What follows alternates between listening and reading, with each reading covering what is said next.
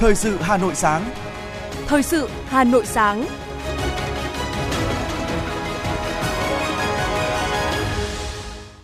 Kính chào quý vị và các bạn. Bây giờ là chương trình thời sự của Đài Phát thanh Truyền hình Hà Nội. Chương trình sáng nay, thứ năm ngày 13 tháng 10 có những nội dung chính sau đây.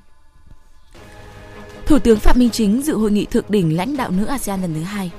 Việt Nam có nhiều đại diện trong danh sách các nhà khoa học ảnh hưởng nhất thế giới năm 2022. Hơn 1.700 chỉ tiêu tuyển dụng tại Ngày hội Việc làm 2022.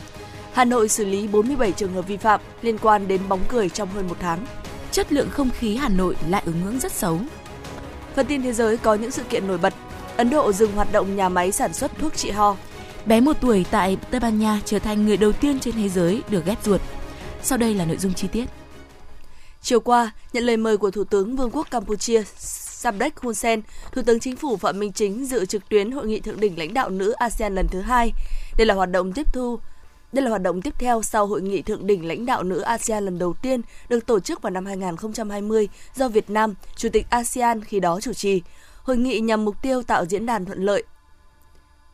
Hội nghị nhằm mục tiêu tạo diễn đàn thảo luận ở cấp cao nhất về bình đẳng giới, tăng cường quyền năng cho phụ nữ, qua đó phát huy sức mạnh tiềm tàng, đặt phụ nữ vào trung tâm của các nỗ lực hợp tác và xây dựng cộng đồng ASEAN. Phát biểu tại hội nghị, Thủ tướng Phạm Minh Chính khẳng định vai trò, đóng góp quan trọng của các doanh nghiệp nữ trong phục hồi và phát triển kinh tế Việt Nam và khu vực. Thủ tướng đồng thời nhấn mạnh cam kết của Việt Nam trong hợp tác với các nước ASEAN để thúc đẩy hơn nữa bình đẳng giới, tăng cường quyền năng cho phụ nữ, đóng góp vào một tương lai ngày càng bền vững, bao trùm, tự cường của khu vực và trên thế giới. Thủ tướng chia sẻ một số giải pháp để khơi dậy và phát huy mạnh mẽ hơn nữa tiềm năng kinh doanh của phụ nữ trong xã hội. Người đứng đầu chính phủ Việt Nam cũng đặc biệt nhấn mạnh tính cấp thiết phải đẩy mạnh tuyên truyền, giáo dục, nâng cao nhận thức về bình đẳng giới và nâng cao quyền năng cho phụ nữ ở cả cấp độ quốc gia, khu vực, toàn cầu để có thể đạt được chuyển biến từ nhận thức đến hành động trong xã hội, phát huy đầy đủ, mạnh mẽ tiềm năng của phụ nữ trong kinh doanh cũng như đóng góp vào xây dựng môi trường hòa bình, ổn định, hữu nghị, hợp tác, phát triển bền vững của ASEAN và thế giới.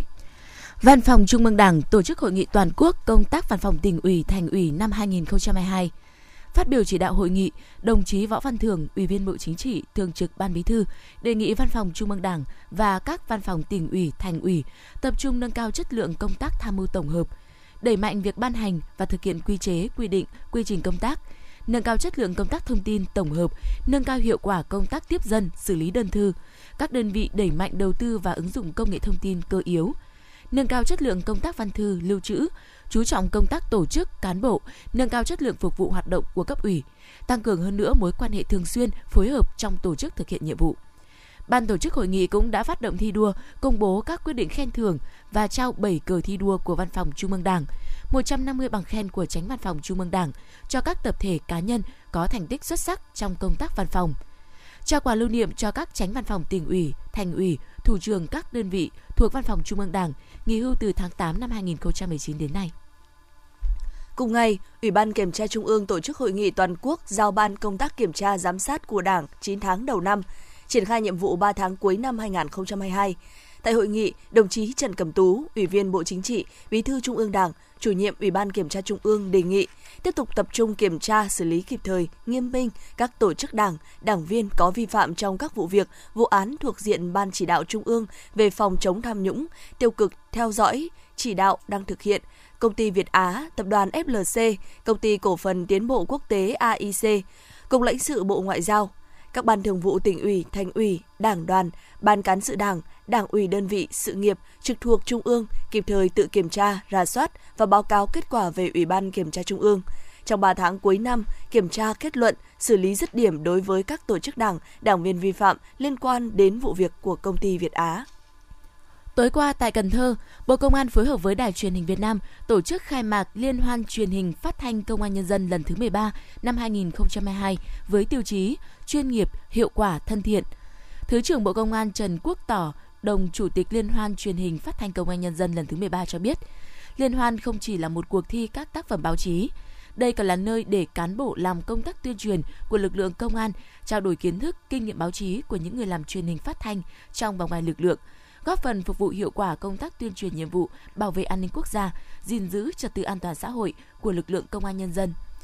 Với tiêu chí chuyên nghiệp, hiệu quả, thân thiện, Liên hoan truyền hình phát thanh Công an Nhân dân lần thứ 13 đón tiếp gần 800 đại biểu là cán bộ, chiến sĩ, phóng viên, biên tập viên, người dẫn chương trình trong và ngoài lực lượng Công an Nhân dân trên cả nước.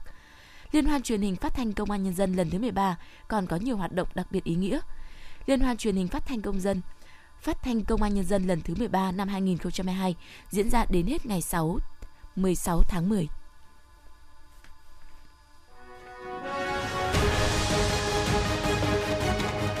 Thời sự Hà Nội, nhanh, chính xác, tương tác cao. Thời sự Hà Nội, nhanh, chính xác, tương tác cao.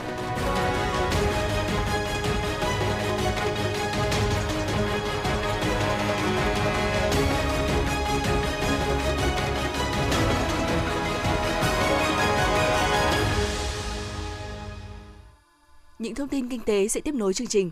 Tối qua, dưới sự bảo trợ của Ủy ban Nhà nước về người Việt Nam ở nước ngoài Bộ Ngoại giao và Hội Liên lạc với người Việt Nam ở nước ngoài, Hiệp hội Doanh nhân Việt Nam ở nước ngoài và Liên hiệp các hội doanh nghiệp Việt Nam tại châu Âu tổ chức chương trình kết nối giao lưu trực tuyến với Chủ tịch các hội doanh nhân kiều bào trên thế giới, đại diện một số doanh nghiệp và địa phương trong nước nhân ngày Doanh nhân Việt Nam 13 tháng 10. Chúc mừng ngày Doanh nhân Việt Nam, Đại sứ Ngô Hướng Nam, Phó chủ nhiệm Ủy ban Nhà nước về người Việt Nam ở nước ngoài cho biết, đây cũng là sự kiện đầu tiên tập hợp được đông đảo chủ tịch, lãnh đạo doanh nhân người Việt Nam ở nước ngoài đến từ 29 quốc gia, vùng lãnh thổ trên cả nước tham dự là sự kiện khởi đầu cho tiến trình gắn kết chặt chẽ doanh nhân kiều bào khắp nơi trên thế giới, cũng như kết nối với doanh nhân trong nước. Nhân dịp này, Phó chủ nhiệm Ủy ban Nhà nước về người Việt Nam ở nước ngoài gợi ý về việc tổ chức chương trình Đoàn doanh nhân kiều bào tiêu biểu trên toàn cầu về nước thúc đẩy hợp tác, kết nối, tìm hiểu cơ hội kinh doanh với các doanh nghiệp địa phương trong nước, gặp mặt làm việc với các bộ ngành kinh tế trong nước như Bộ Công Thương, Bộ Kế hoạch và Đầu tư để kiến nghị các giải pháp thúc đẩy hợp tác kinh doanh. Chiều cùng ngày, Hiệp hội Doanh nghiệp nhỏ và vừa thành phố Hà Nội tổ chức diễn đàn văn hóa doanh nghiệp nhân kỷ niệm Ngày Doanh nhân Việt Nam 13 tháng 10 với sự tham gia của đại diện một số doanh nghiệp tiêu biểu. Theo các đại biểu, văn hóa doanh nghiệp ngày càng trở nên quen thuộc, gắn liền với từng bước phát triển của nhiều doanh nghiệp, đơn vị sản xuất kinh doanh. Trong nhiều trường hợp, văn hóa doanh nghiệp còn được xác định định hướng ngay khi hình thành doanh nghiệp, trở thành nét riêng, màn bằng sắc là sức mạnh mềm của đơn vị trong suốt chặng đường tồn tại và phát triển. Trên thực tế, văn hóa doanh nghiệp khởi nguồn ngay từ ý tưởng lúc xác định mục tiêu khởi nghiệp thông qua phong cách riêng, ý chí của người lãnh đạo, cùng sự tôn trọng công việc và con người lao động, rồi từng bước định hình, lan tỏa trong giao tiếp của cả một cộng đồng lao động. Nhân dịp kỷ niệm 30 năm thiết lập quan hệ ngoại giao Việt Nam Hàn Quốc và với mong muốn đóng góp cho sự phát triển hơn nữa quan hệ hợp tác giữa hai nước, báo Việt Nam News sẽ tổ chức tọa đàm thúc đẩy dòng vốn Hàn Quốc và Việt Nam vào ngày 18 tháng 10 tới đây. Các chuyên gia và khách mời tại chương trình sẽ thảo luận về chính sách, định hướng thu hút dòng FDI của Việt Nam, định hướng và cơ hội đầu tư tại các tỉnh, cơ chế cho doanh nghiệp FDI lý do doanh nghiệp Hàn Quốc lựa chọn Việt Nam làm điểm đến, định hướng kinh doanh và đề xuất của doanh nghiệp Hàn Quốc – với diễn đàn này, báo Vietnam News hy vọng sẽ là cầu nối thông tin cho các cơ quan quản lý nhà nước, mang lại cơ hội để các doanh nghiệp Hàn Quốc trong khu vực nói chung và ở Việt Nam nói riêng tìm kiếm cơ hội hợp tác, chia sẻ kinh nghiệm, tầm nhìn cũng như quảng bá hình ảnh của mình đến khu vực và thế giới. Hôm qua, Trung tâm Dịch vụ Việc làm Hà Nội đã phối hợp với Học viện Phụ nữ Việt Nam tổ chức Ngày hội Việc làm năm 2022 và diễn đàn sinh viên về việc làm bền vững trong bối cảnh cách mạng công nghiệp 4.0 Đáng chú ý có tới 1.725 chỉ tiêu tuyển dụng tại sự kiện. Việc tổ chức Ngày hội Việc làm năm 2022 và diễn đàn sinh viên về việc làm bền vững trong bối cảnh cách mạng công nghiệp 4.0 nhằm kết nối và kiến tạo cơ hội, giúp các bạn sinh viên tiếp cận với thị trường lao động, nâng cao kỹ năng để tìm kiếm công việc phù hợp, đáp ứng được nhu cầu việc làm cho sinh viên và người lao động đồng thời tạo môi trường thực tế gắn kết giữa doanh nghiệp và người lao động, từ đó học hỏi, trau dồi, trang bị thêm kiến năng và kỹ thức, kỹ năng và kiến thức cơ bản, khả năng thích nghi với những biến động thị trường lao động sau khi ra trường, xây dựng thói quen tác phong làm việc một cách bài bản chuyên nghiệp.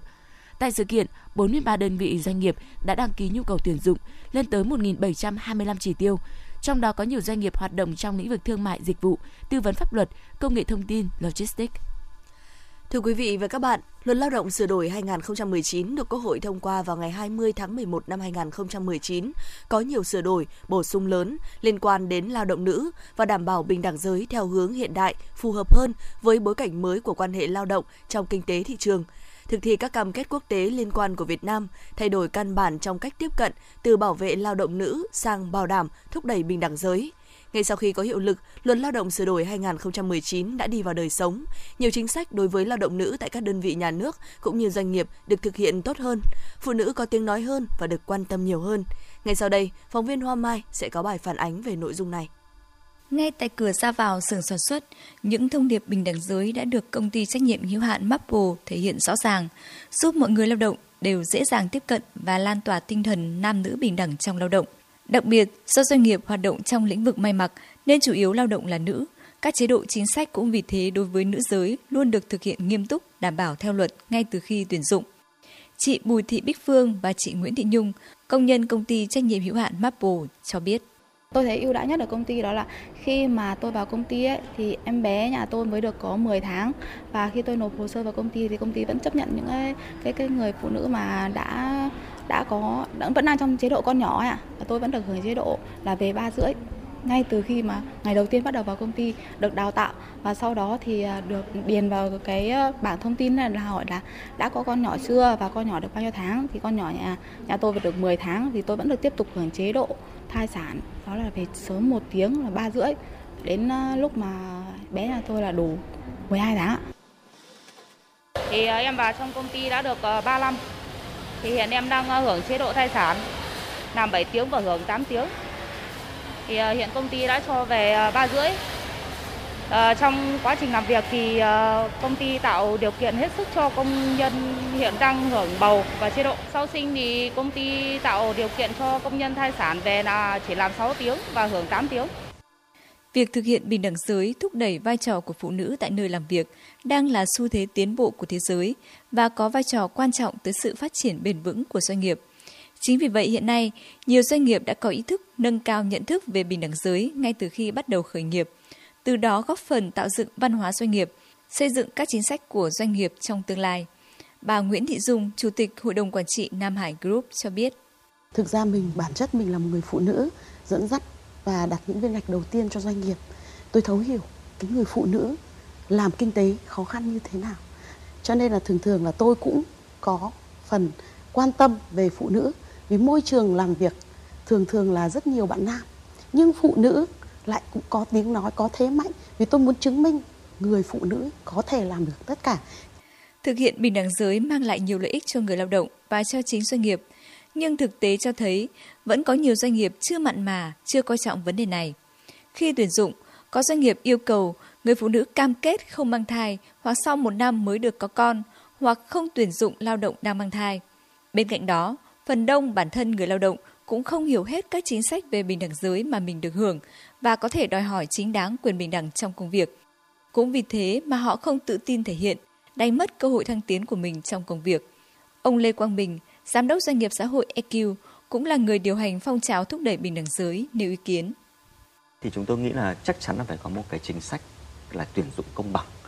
À, tuyển dụng công bằng đây có nghĩa là làm sao mình gạt những cái thiên kiến những cái định kiến không chỉ về giới đâu mà có thể về vùng miền này về dân tộc này về điều kiện cơ thể để làm sao mà cái cái việc mình tuyển dụng là thực sự là dựa trên cái năng lực của họ thì cái đấy là cái thứ hai mà tôi nghĩ là doanh nghiệp rất là cần uh, có một cái chính sách như vậy cái không những cái tiến trình tuyển dụng đâu mà là những cái chỉ số về nhân sự, kiểu lực lao động của cái doanh nghiệp này, bao nhiêu phần trăm là nam, bao nhiêu phần trăm là nữ,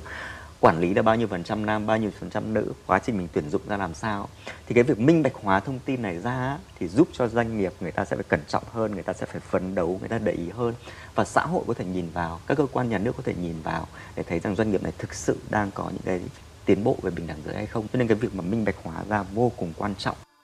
Thúc đẩy bình đẳng giới là xu thế của thời đại, là một trong những mục tiêu phấn đấu của các quốc gia trên thế giới nhằm hướng tới một xã hội tiến bộ, bình đẳng và phát triển bền vững. Đối với doanh nghiệp, các đối tác, nhà đầu tư sẽ ưu tiên yếu tố này khi khảo sát để đưa ra quyết định đầu tư. Vì khi thực hiện bình đẳng giới đã cho thấy doanh nghiệp đó coi trọng các yếu tố về con người, xã hội. Như vậy, để không bị loại khỏi vòng xoay của xu thế thời đại, các doanh nghiệp cần ý thức thúc đẩy bình đẳng giới và coi đó là việc cần làm ngay và làm lâu dài.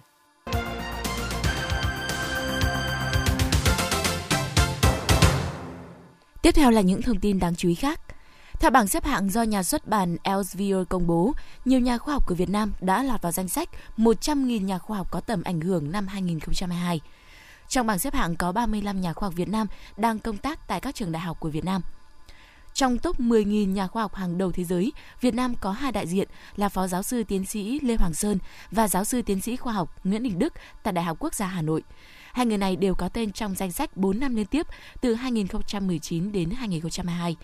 Đặc biệt, nhiều nhà khoa học của Việt Nam đã tăng thứ hạng so với năm ngoái. Danh sách năm nay cũng có thêm nhiều nhà khoa học mới. Nhiều nhà khoa học nước ngoài đang làm việc tại các trường đại học của Việt Nam như Đại học Duy Tân, Đại học Tôn Đức Thắng, Đại học VinUni, Đại học RMIT cũng có trong danh sách. Bảng xếp hạng còn có tên nhiều nhà khoa học Việt đang làm việc tại nước ngoài. Tại Hà Nội, Tổng cục Biển và Hải đảo Việt Nam Bộ Tài nguyên và Môi trường tổ chức hội nghị Liên Chính phủ Cơ quan Điều phối các biển Đông Á lần thứ 25, phần 2 với sự tham dự của đại diện 9 nước thành viên bao gồm Campuchia, Trung Quốc, Indonesia, Hàn Quốc, Malaysia, Philippines, Singapore, Thái Lan và Việt Nam. Hội nghị được tổ chức góp phần truyền đạt thông điệp đến cộng đồng quốc tế về quyết tâm, nỗ lực và cam kết mạnh mẽ của Việt Nam về phát triển bền vững, đặc biệt trong việc thực hiện các cam kết quốc tế của Việt Nam về phát triển bền vững, kinh tế biển, chống rác thải nhựa đại dương, góp phần tăng cường, thúc đẩy hợp tác song phương và đa phương, tìm kiếm các cơ hội tiếp nhận hỗ trợ tài chính, công nghệ, tăng cường năng lực trong các lĩnh vực quản trị biển và đại dương, điều tra, đánh giá, xử lý rác thải nhựa đại dương. Theo Cục Đường sắt Việt Nam, ngành đang triển khai lắp đặt hệ thống thiết bị báo tàu đối với các đường ngang có gác nhằm tự động báo cho nhân viên gác chắn tàu để tác nghiệp đóng chắn kịp thời, đảm bảo an toàn. Cục Đường sắt Việt Nam cho biết, việc lắp đặt hệ thống thiết bị tự động báo tàu này được triển khai theo văn bản chỉ đạo của Phó Thủ tướng Chính phủ Lê Văn Thành vào cuối năm 2021 theo đó, Phó Thủ tướng Chính phủ chỉ đạo Bộ Giao thông Vận tải đặt hàng với Tổng công ty Đường sắt Việt Nam sửa chữa bổ sung đầy đủ hệ thống tín hiệu theo quy định đối với 566 đường ngang có gác, thực hiện từ năm 2022 và hoàn thành toàn bộ trong năm 2023. Tuy nhiên, năm 2022, từ nguồn vốn sự nghiệp kinh tế mới bố trí được 200 tỷ đồng để triển khai lắp đặt tại 112 đường ngang có gác. Đối với các đường ngang còn lại, Cục Đường sắt Việt Nam đang kiến nghị năm 2023 bố trí 560 tỷ đồng để triển khai thực hiện đối với 282 đường ngang có gác. Năm 2024 sẽ thực hiện đối với các đường ngang còn lại. Việc triển khai lắp đặt sẽ ưu tiên các đường ngang trên tuyến đường sắt Hà Nội Thành phố Hồ Chí Minh có mật độ chạy tàu cao tại các vị trí đường ngang có lưu lượng phương tiện qua lại lớn, tiềm ẩn nguy cơ mất an toàn. Thưa quý vị và các bạn, Sở Giao thông Vận tải Hà Nội đã chỉ đạo lực lượng thanh tra sở phối hợp với các đơn vị chức năng của công an thành phố, chính quyền địa phương tích cực tuyên truyền, vận động người dân tuân thủ luật giao thông đường bộ, đồng thời kiên quyết xử lý các trường hợp vi phạm theo quy định.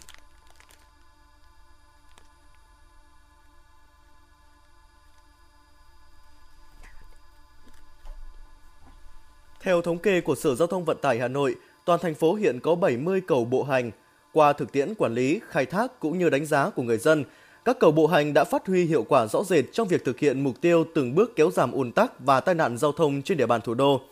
Nhiều cầu bộ hành thuộc các khu vực từng là điểm nóng giao thông như phố Chùa Bộc tại cổng học viện Ngân hàng,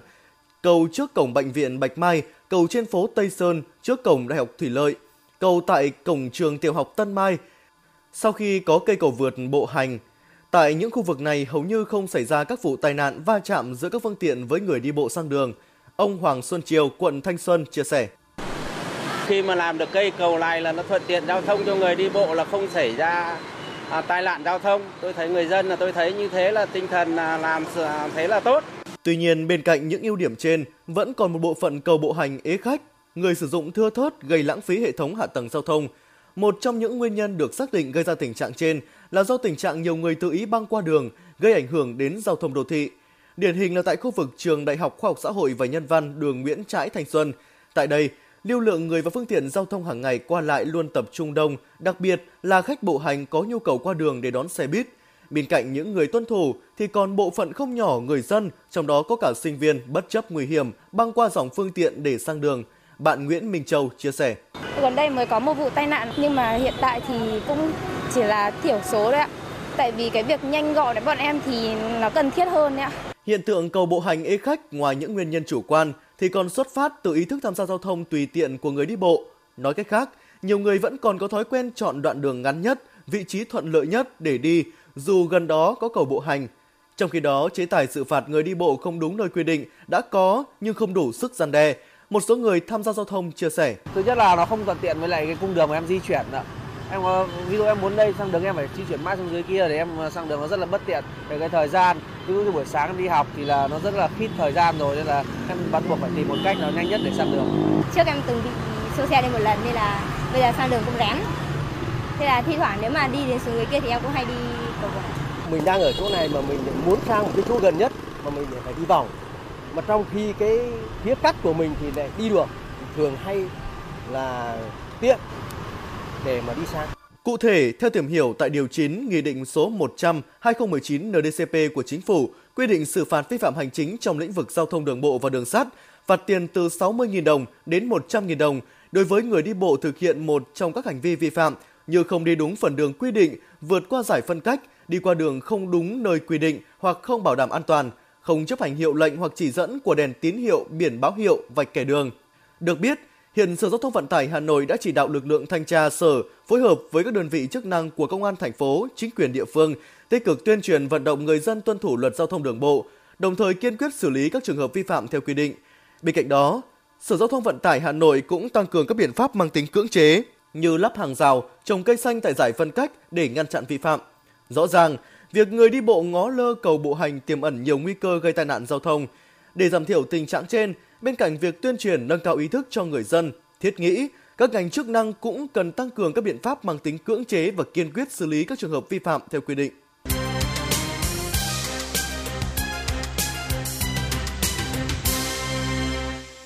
Mời quý vị và các bạn nghe tiếp phần tin.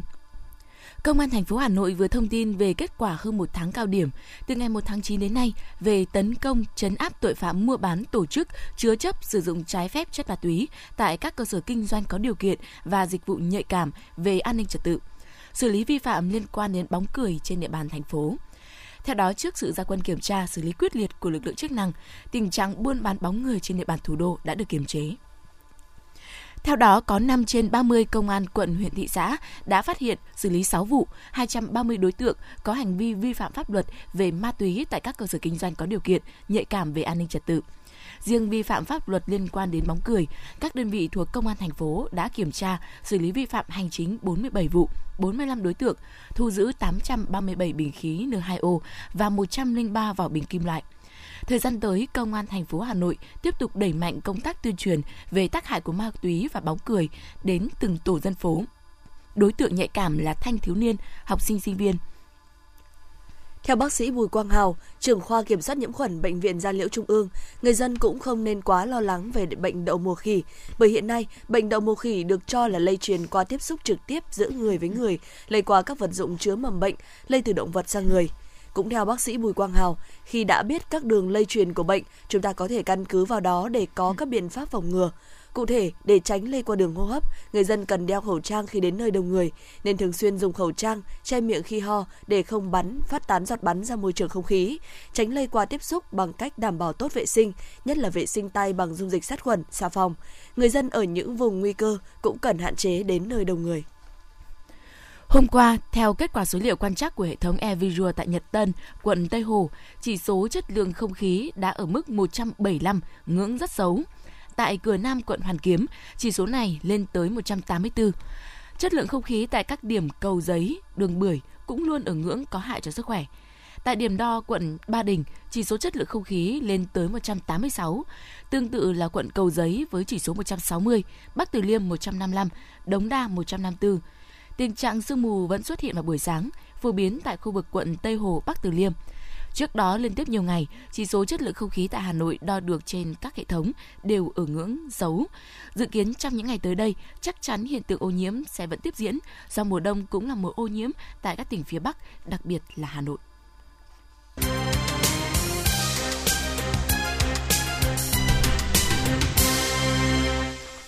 Quý vị và các bạn đang nghe chương trình thời sự của Đài Phát thanh Truyền hình Hà Nội. Phần tin thế giới sẽ tiếp nối chương trình. Ủy ban châu Âu đã đề xuất các nước thành viên Liên minh châu Âu EU chấp thuận để Bosnia và Herzegovina ứng cử viên tham gia liên minh. Quy trình tham gia Quy trình gia nhập EU có thể kéo dài nhiều năm khi các ứng cử viên phải thực hiện những cải cách dưới sự đánh giá khắt khe của Bruxelles, không ngoại trừ nguy cơ bị tạm đình chỉ. Hoàng gia Anh thông báo lễ đăng quang của vua Charles đệ Tam sẽ diễn ra tại tu viện Westminster vào ngày 5 tháng 5 năm 2023 với các nghi lễ truyền thống như trong gần 1.000 năm qua. Lễ đăng quang sẽ do Đức Tổng giám mục Canterbury, người đứng đầu Anh giáo, thực hiện và lễ đăng quang này cũng sẽ duy trì những yếu tố cốt lõi truyền thống, trong khi cũng ghi nhận tinh thần của thời này. Một em bé 17 tháng tuổi ở Tây Ban Nha đã trở thành người đầu tiên trên thế giới nhận ghép ruột thành công từ một người hiến tặng qua đời vì suy tim. Ngoài ruột, Emma còn nhận được gan, dạ dày, lá lách và tuyến tụy mới. Hiện bé Emma đã được xuất viện với sức khỏe ổn định. Hàng chục trẻ nhỏ tại một cơ sở giữ trẻ bang Pennsylvania, Mỹ đã bị ngộ độc khí sau khi xảy ra dò dỉ khí carbon monoxide trong tòa nhà. Sau khi nhận được cuộc gọi khẩn cấp, lực lượng cứu hộ đã nhanh chóng có mặt hiện trường và tiến hành phong tỏa khu vực tòa nhà sau khi phát hiện có khí carbon monoxide. Theo cơ quan cứu hộ của thành phố, có 26 người gồm các em nhỏ và trợ giảng được đưa tới 4 bệnh viện gần đó và đều trong tình trạng ổn định. Nhà chức trách Ấn Độ đã yêu cầu một nhà máy thuộc công ty dược phẩm Maiden của nước này ngừng sản xuất siro trị ho. Quyết định được đưa ra sau khi Tổ chức Y tế Thế giới khuyến cáo rằng dược phẩm này có thể liên quan đến vụ việc hơn 60 trẻ em tử vong tại Gambia. Nhà chức trách đã thanh tra một nhà máy của công ty Maiden ở thị trấn Sonepat, bang Haryana. Kết quả thanh tra cho thấy nhà máy này có 12 sai phạm liên quan đến tiêu chuẩn sản xuất. Do đó, nhà chức trách đã yêu cầu nhà máy này tạm dừng hoạt động. Chiếc máy bay Boeing 747-400 Dreamlifter đã rơi trong một trong các bánh xe của bộ phận hạ cánh ngay khi vừa rời khỏi đường băng. Vụ việc xảy ra tại thành phố Taranto, miền nam nước Ý. Bánh xe sau đó được tìm thấy tại một trang trại nho gần đó, nằm ngoài khu vực sân bay thành phố Taranto. Boeing sau đó đã lên tiếng xác nhận sự cố này với chiếc Boeing Dreamlifter. Nhà sản xuất Mỹ cho biết sẽ hỗ trợ hãng hàng không Atlas Air điều tra nguyên nhân vụ việc. Cơ quan nghiên cứu và phát triển hàng không vũ trụ Nhật Bản đã gửi lệnh tự hủy đối với tên lửa đẩy Epsilon của nước này sau một vụ phóng thất bại. Truyền thông Nhật Bản đưa tin, tên lửa Epsilon 6 đã gặp sự cố khiến không thể bay lên bình thường. Lệnh tự hủy được gửi đi sau khi tên lửa rời bệ phóng khoảng 7 phút.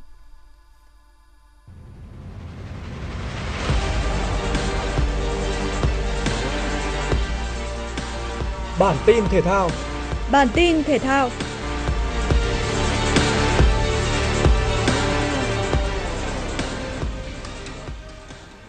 Nhà vô địch SEA Games 31 Phạm Thị Hồng Thanh tiếp tục gây tiếng vang cho thể thao Việt Nam khi cô xuất sắc đoạt chọn bộ ba huy chương vàng hạng cân 64 kg ở giải vô địch cử tạ châu Á diễn ra ở Bahrain. Lực sĩ quê Hải Dương đã hoàn tất phần thi cử giật với thành tích 100 kg, nhiều hơn vận động viên Chontavin Thipwara với thành tích 91 kg và Sara Sara với thành tích 89 kg. Đến nội dung cử đẩy, Hồng Thanh tiếp tục nâng thành công mức tạ 117 kg,